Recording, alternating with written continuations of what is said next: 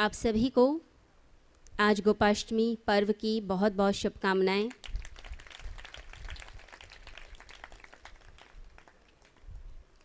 हम आज के दिन गऊ के बारे में तो बहुत कुछ सुनना चाहते हैं, सुन भी रहे हैं। भगवान श्री कृष्ण के बारे में भी हम सुनते हैं। परंतु एक चीज़ पर हम सभी का ध्यान नहीं जा रहा। वह यह है कि हम सभी अपने वातावरण, अपने एनवायरनमेंट के प्रति भी जागरूक हों।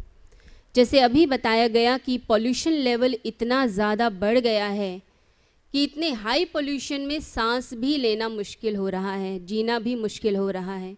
इतनी तरह तरह की बीमारियाँ आ रही हैं। अपने एनवायरनमेंट के प्रति, अपने इस धरती के प्रति हमें जागरूक होना होगा। भगवान श्री कृष्ण को हम पूछते हैं, भगवान श्री कृष्ण की पूजा करते हैं, उनके गीत गाए जाते हैं, उनके गीतों को सुनकर लोग झूमना चाहते हैं, परंतु क्या हम भगवान श्री कृष्ण के विचारों को सुनना और समझना चाहते हैं? या सिर्फ़ ये एक स्पिरिचुअल एंटरटेनमेंट बन के ही रह जाएगा। अगर भगवान श्री कृष्ण कहते हैं, वसुधैव कुटुम्बकम ये समस्त विश्व एक परिवार है और इस परिवार की रक्षा करना, इससे प्रेम करना हमारा कर्तव्य है। तो क्या हम इसके प्रति जागरूक हैं? क्या हमने कुछ कंट्रीब्यूट किया है? भगवान जब बोलते हैं, भगवान श्री कृष्ण के एक एक वाक्य को यदि आप देखेंगे तो आपको हैरानी होगी सुन के कि एक एक श्लोक एक एक वाक्य इतना साइंटिफिक और इतना लॉजिकल है। जब हम कहते हैं, वसुधैव कुटुंबकम इसका क्या मतलब है कि हम सब जुड़े हुए हैं एक दूसरे के साथ? आध्यात्मिक रूप में तो हमें लगता है कि शायद ये बात सत्य है, क्योंकि हम सभी आत्माएँ जुड़ी हैं, परमात्मा से एक दूसरे से हम जुड़ी हैं। परंतु यदि साइंटिफिक लेवल पे भी देखा जाए तो भगवान श्री कृष्ण के वचन सत्य हैं। हम सभी का हृदय, हम सभी की साँसें, हम सभी का मन एक दूसरे के साथ जुड़ा है। हमारा दिल धड़क रहा है, हार्ट पंप करता है ब्लड को बाहर। परंतु ये जो ब्लड है, ये जो हार्ट की धड़कन है, ये कैसे यूनिवर्स के साथ रिलेट है, कभी आपने इसको सोचा? बच्चे जब छोटे होते हैं तो पूछते हैं, जैसे बुक्स आती हैं टेल मी वाई ये क्यों होता है? किस लिए होता है? यदि भगवान के वाक्य को अगर हम साइंटिफिक लैंग्वेज से जोड़ के देखें तो हमें हैरानी होगी कि हमारे दिल की धड़कन ब्रह्मांड में जो तारे बनते हैं, उससे जुड़ी हुई है। ये बड़ी अजीब बात लगती है सुन के। जो हमारे अंदर रक्त है, जो ब्लड है, यदि हम उसको देखते हैं, हार्ट जो है, रक्त को पंप करके बाहर फेंकता है, क्योंकि पूरे शरीर में रक्त जब तक नहीं घूमेगा, ऑक्सीजन नहीं मिलेगी। परंतु रक्त की संरचना को देखें तो उसमें है हीमोग्लोबिन। और हीमोग्लोबिन के अंदर भी एक छोटा मॉलिक्यूल होता है, जिसे हम हेम बी बोलते हैं। हेम बी के अंदर क्या होता है? होता है आयरन। अगर आयरन कम हो जाए तो क्या बोलेंगे? अनीमिया हो गया। आप दवाई लीजिए। हीमोग्लोबिन कम हो गया है, दवाई लीजिए। थकान लगती है, भूख नहीं लगती है। आपका वेट लॉस होने लगता है। अब ये जो आयरन है, जो हमारे हृदय में है, हमारे रक्त में है, ये यहाँ कैसे आया? ये आयरन आता है तारों से। अब तारों से कैसे आएगा? जब सुपरनोवाज होते हैं, यानी कि जब स्टार्स फटते हैं, या स्टार्स जब बनते हैं, या गैलेक्सीज जब कोलाइड करती हैं, आकाश गंगाएँ जब एक दूसरे में उनका विलय होता है, मर्जिंग होती है, जिसे हम गैलेक्टिक कोलिजन कहते हैं। अब वो जो गैलेक्टिक कोलिजन होगा, या इंटरसेलर जो गैसेस होती हैं, जब एक दूसरे के साथ जुड़ती हैं तो जो हाइड्रोजन है हीलियम है, और भी जो एटम्स हैं, क्योंकि ज़्यादातर हाइड्रोजन और हीलियम ही होते हैं, ये जब एक दूसरे के साथ बार बार टकराते हैं बार बार सितारे बनते हैं, टूटते हैं एक्सप्लोजन होता है तो उससे अस्तित्व के अंदर, ब्रह्मांड के अंदर आयरन की उत्पत्ति हुई, और वही आयरन आपके हृदय में घूम रहा है। तो आपकी जो हृदय की धड़कन है वो जुड़ी हुई है, इन तारों से जुड़ी है, इस ब्रह्मांड से। तो भगवान यदि कह रहे हैं, वसुदेव कुटुंबकम तो वो गलत बात नहीं है। दूसरी बात, हमारी साँसें, ये जुड़ी है ब्रह्मांड के साथ, अब ये कैसे जुड़ी हैं? तीन बिलियन ईयर्स पहले, इस पृथ्वी पर ना कोई जीवन था, ना ही ऑक्सीजन थी इसके अंदर। हम तो थे ही नहीं।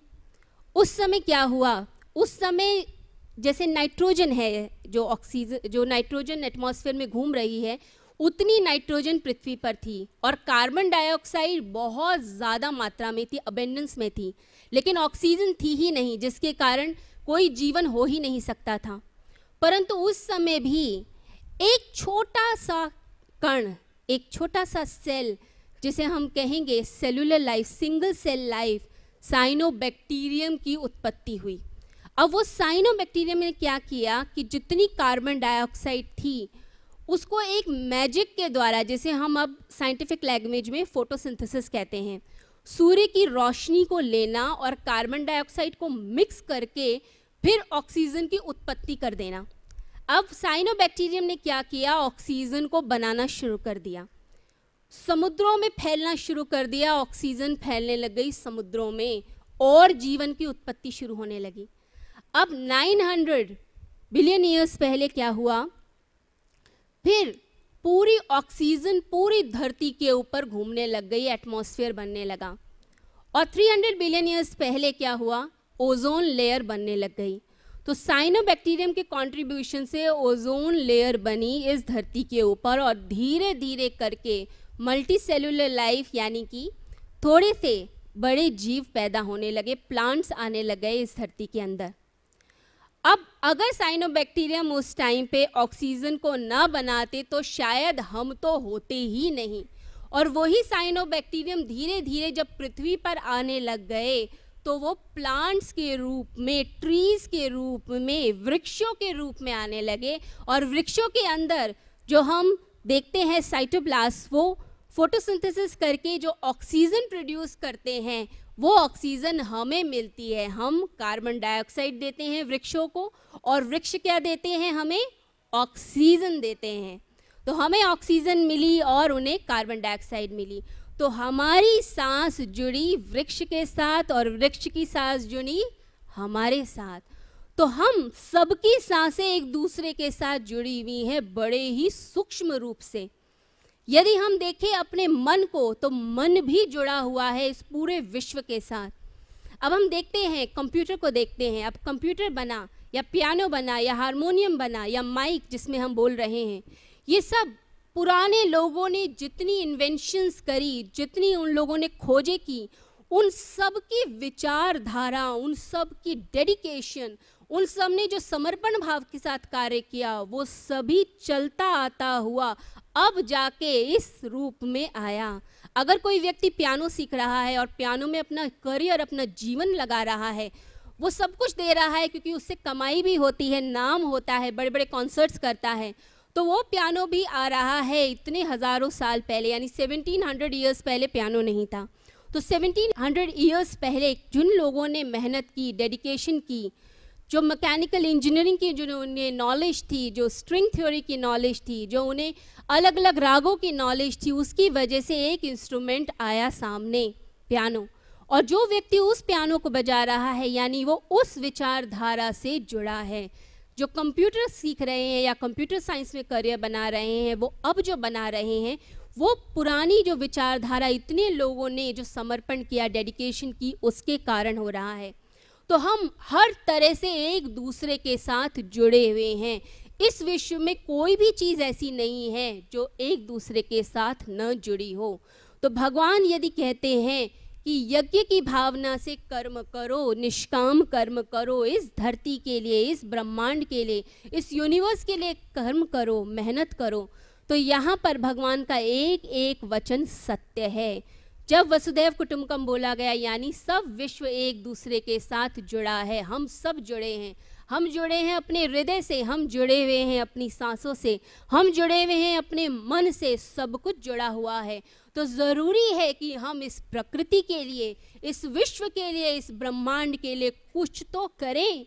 कुछ तो कर्म करें, हम मांगते हैं भगवान से कि कामनाओं की पूर्ति हो जाए, भगवान इच्छाएँ पूर्ण कर दे। परंतु क्या हमने कुछ किया इस विश्व के लिए? क्या हमने कुछ किया इस प्रकृति के लिए? क्या हमने सिर्फ़ पोल्यूशन लेवल बढ़ाने पर ज़ोर दिया? ओजोन लेवल खराब हो रही है, परंतु क्या हमने उसको ठीक करने के लिए अपनी तरफ़ से कुछ कंट्रीब्यूशन दी? लोग सोचते हैं कि एक व्यक्ति क्या कर लेगा, हमारे करने से क्या होगा? दूसरा व्यक्ति को कुछ नहीं कर रहा। परंतु आप ये सोचिए, यदि पृथ्वी पर वो साइनोबैक्टीरियम यदि ना होते एक एक साइनोबैक्टीरियम भी यदि यह सोचता कि मैं ऑक्सीजन क्यों बनाऊँ, क्या ज़रूरत है और उससे आगे क्या फ़ायदा होगा? यदि वह भी ये सोचता तो कभी भी इस धरती पर जीवन नहीं होता। आप और मैं होते ही नहीं इस धरती के ऊपर। तो इसलिए मैं ये चाहती हूँ कि आज के दिन हम भगवान श्री कृष्ण को पूज रहे हैं, परंतु उनके वचनों पर अमल करते हुए इस एनवायरनमेंट के लिए कुछ कार्य किया जाए, वृक्षों के लिए कार्य किया जाए। हम वृक्ष लगाएँ, अपनी तरफ़ से इस धरती को प्रेम दें।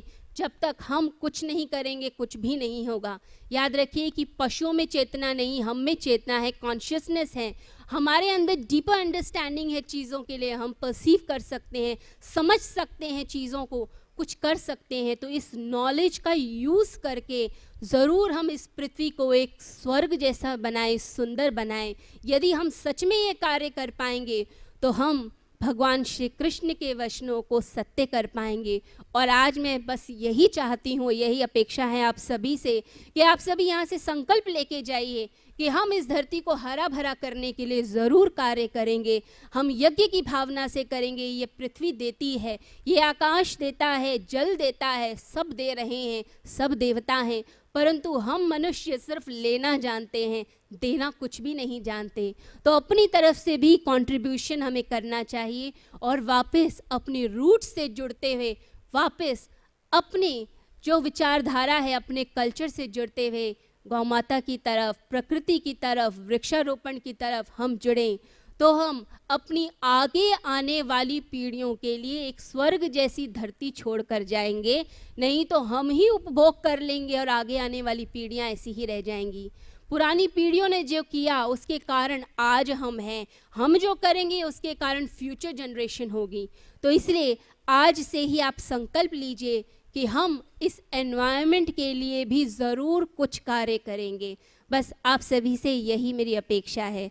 सभी को हरिओम